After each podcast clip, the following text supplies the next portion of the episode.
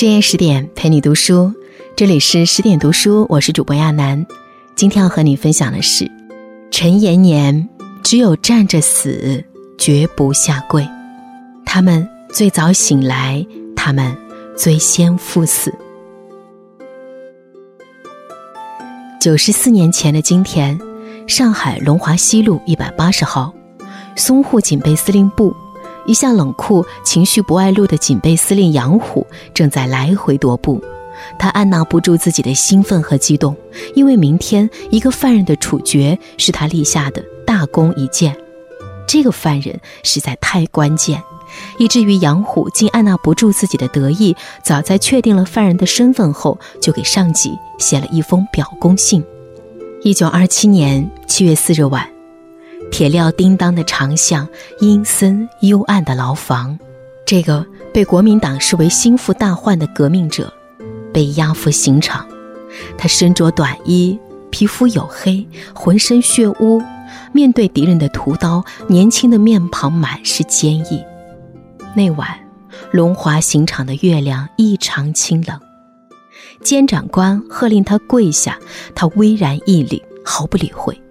几个刽子手强行把他按下去，但是刽子手们刚一松手，他就一跃而起，傲然挺立，并高声道：革命者光明磊落，视死如归，只有站着死，绝不下跪。最后刽子手们恼羞成怒，一拥而上，再次将他强按在地，以乱刀残忍杀害。蒋介石下令不准收尸，敌人惨无人道地将他的尸首斩成数块，扔进了黄浦江。他连尸身都没有留下，但他和他的同志们给我们留下了一个新中国。你听说过他的名字吗？他叫陈延年，陈独秀长子。那时他正年轻。一九一三年的一天，安庆陈家的大门被人粗暴地一脚踹开，随即大批士兵涌进来，开始到处搜捕。带头的是军阀倪嗣冲，他奉袁世凯之命捉拿陈独秀未果，决定对陈独秀在安庆的家人进行迫害。抓捕陈独秀的两个儿子陈延年和陈乔年，扬言要斩草除根。幸好陈家事先得到了消息，提前让陈延年和弟弟乔年从后门溜出，才免遭毒手。此时的陈延年刚满十五岁，他还不懂什么是革命，什么叫流血牺牲。但是这场劫难使他深刻地体会到军阀的野蛮和残忍，在他幼小的心灵中种下了反抗和革命的种子。陈延年出生在书香世家，从小聪明好学，记忆力超强。随着年龄的增长，小小的安庆已经满足不了他对知识的渴望。一九一五年，十七岁的陈延年带着弟弟乔年辞别母亲，离开家乡，来到上海求学。一日，上海北风大作，异常寒冷，路旁的电灯昏暗不明，一个衣着单薄的年轻人在街头徘徊，他脸色憔悴，衣着破旧，冻得瑟瑟发抖。路过的好心人看着实在于心不忍，请他到自己的寓所穿衣，却被年轻人婉言谢绝了。没人想到，这个年轻人就是陈独秀的儿子陈延年。原来兄弟两人来到上海后，本可以过上优越的生活，却不愿像纨绔子弟一样依赖家庭，决意锻炼自己的独立能力。两兄弟平日吃大饼充饥，喝自来水，晚上就睡在《新青年》杂志发行所殿堂的地板上。冬天身上的衣物抵御不了寒风，夏天别人已经换上了单衣绸衫，他们还披着一件又旧又脏、纽扣也不全的夹泥袍。这样的环境下，两人却从没落下学习，双双考入了上海震旦大学。很多人劝陈延年这样生活太苦，但他却觉得艰苦的生活是对自己最好的磨练，他心甘情愿。瘦削的身躯，汗湿的破衣，再苦再难，陈延年也没请求陈独秀接济。陈延年自小就有志气，为了探索救国救民的道路，一九二零年初，陈延年来到法国勤工俭学。在这里，他结识了蔡和森、周恩来、赵世炎等中国早期共产主义者，在他们的感召下，加入了旅欧中国少年共产党。一九二三年三月，在莫斯科东方大学系统的学习马克思主义理论后，他被转为正式党员。从此，他有了一生为之奋斗的信仰。一九二四年九月，炎热的广州，身在社会底层的手车夫们发现，不知什么时候，在万福路、大南路手扶车们聚集的地方，多了一个奇怪的人。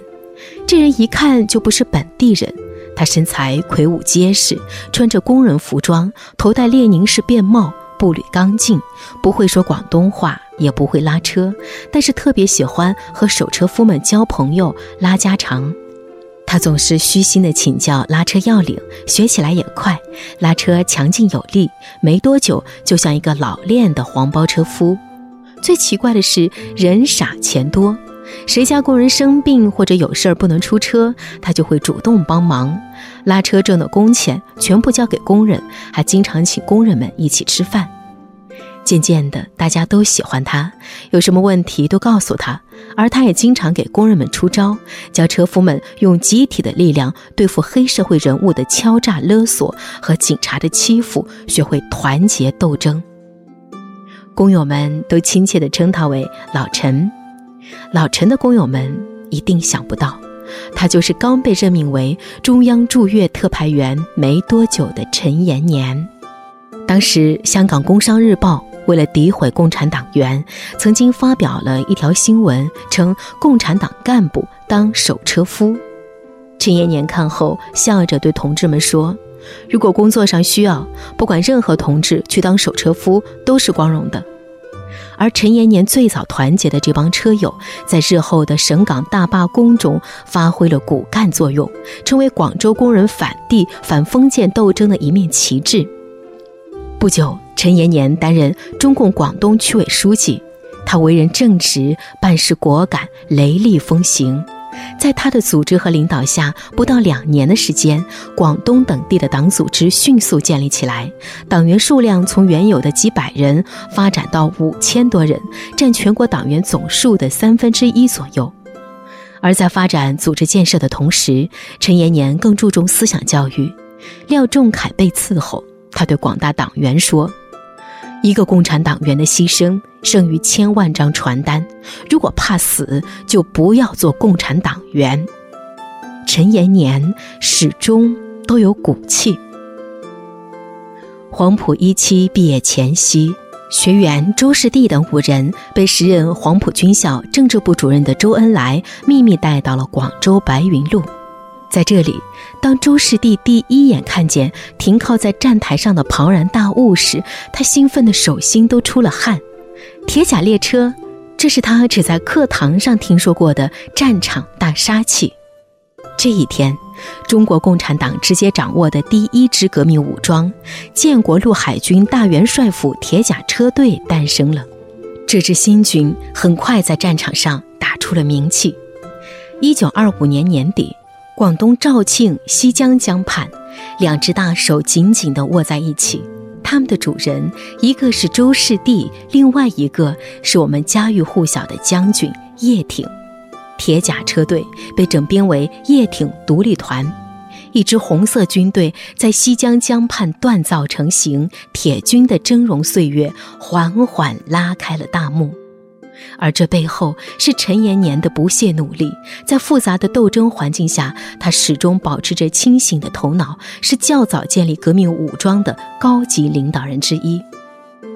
由白云路步行十分钟就到了越秀南路，这里一座中西合璧的东园，是省港大罢工指挥部旧址。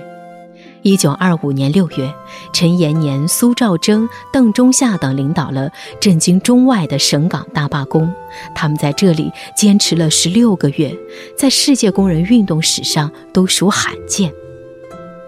投身于血、和火的革命洪流中，陈延年展示出了超人的才干。毛泽东曾说，陈延年的确是不可多得的人才。列宁称赞他有雄狮那样的气势和雄辩。除了对革命做出巨大贡献，更让人佩服的是他的克制。他简朴的让人心疼，从不允许自己浪费一分钱。冬天他只穿一套从苏联带回来的旧粗绒服，夏天也不过两套灰布衣服。他把省下的钱都交了党费。他没有专门的卧室，办公室里有一张行军床，累了倒头就睡。他给自己定了一个六不主义，不看戏，不下馆子，不照相，不讲究衣着，不私教，不闲游。他一身未娶，风月跟他没半分关系。郑超龄回忆录中《恋爱与革命》一章提起，谁都能八卦一段恋情，唯有提到陈延年仅一句，延年没有任何的罗曼史，直到他的死。同志们称他为革命的苦行僧，他却笑着说，为了革命应当如此。他把自己的金钱、时间、爱情，以至于热血，都献给了革命。他说，我们的党不是从天上掉下来的，也不是从地上生出来的，更不是从海外飞来的，而是在长期不断的革命斗争中，从困苦艰难的革命斗争中生长出来的，强大出来的。他经受着艰苦，艰苦也在锻造着他。陈延年一身都是正气。一九二七年，上海发生了震惊全国的四一二反革命政变。在四月十二日到四月十四日三天时间里，仅上海市区就有三百多人被杀害，五百多人被捕，五千多人失踪。在这样的白色恐怖笼罩下，陈延年受党委派逆行上海。一九二七年六月二十六日，大批国民党军警包围了上海虹口区恒丰里的一所民宅，而此时的陈延年正在这里开会。为掩护其他同志撤退，他拿起椅子与军警搏斗，终因寡不敌众被捕入狱。被捕当天，他穿着一件破旧不堪的短衣，两条裤腿往上翻起来，上面还扎着一根草绳。他自称是被雇来做工，名叫陈有生，而他当时的真实身份是中共江苏省委书记。敌人无论如何也想不到，眼前这个穷酸的小伙子竟是中国共产党的一名高级干部，以至于审讯记录这样写道，陈有生被雇佣的烧饭师傅。然而不幸的是，吴自辉的一封信揭露了陈延年的真实身份，敌人对他使用了重重酷刑，陈延年只字不吐。一九二七年七月四日，二十九岁的陈延年倒在了龙华刑场。他用他二十九年的生命为我们铺下了一百年的路。少年有志，天生傲骨，一身正气，让无数人前赴后继，成为像他一样有血性的人。这些人里就有他最疼爱的弟弟。陈延年牺牲一年后，他的弟弟乔年在同样的地方踏着哥哥的足迹，从容赴死，年仅二十六岁。两位意气风发的中国少年，用鲜血踏出了一条为党为民的道路。陈乔年牺牲前说，让我们的子孙后代享受前人披荆斩棘的幸福吧。他们想要的生活，梦想着过的生活，都给了现在的我们。在现在的安徽合肥，有条路叫沿桥路，路旁有住宅，有小学，有派出所，有万家灯火，有除暴安良，有祖国的花朵。路的尽头是繁华大道。电视剧《觉醒年代》中，陈独秀父子惜别的场景让网友纷纷落泪。父亲送别延年、乔年，眼含热泪，仿佛看到了儿子的未来。他们满脸血污，脚戴镣铐，血海中飘落朵朵鲜花，回头微笑。他们笑的时候，我也笑了，但眼泪也流下来了。我不知道他们哪里来的勇气，他们不确定今天中国的样子，他们不知道能不能成功，值不值得牺牲，可他们还是去做了。他们伤痕累累地走向了死亡，给后人留下了熠熠生辉的人间。有多少人迷失在了他们用鲜血铺就的盛世中，不知道这些英雄曾经来过。我们翻遍史书却找不到，那是因为他们永远藏在书缝里。历史书上，你随手翻过的一页，用笔画过的一句，可能是他们的一生。我们的延年、乔年，甚至都没有出现在教科书中。有人问《觉醒年代》的导演，为什么陈延年的角色选择了张晚意？他说，面试那天，恰好有束光打在他眼睛里。也许延年真的回来过，借他的眼看了看这盛世中国。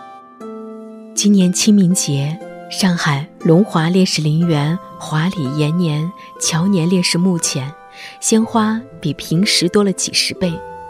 如今的我们，替他们把繁华看遍，替他们沐浴在胜利的阳光之下。只要我们记得他们，他们就永远活着。他们在最璀璨的年华走向一条最艰难的路，他们在最黑暗的时代笃信一个最光明的梦，他们在最冰冷的土地挥洒一腔最炙热的血。英雄们，今日的中国，如各位所愿。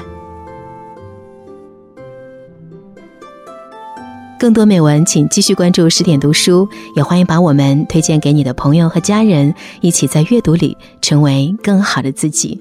我是亚楠，祝你晚安。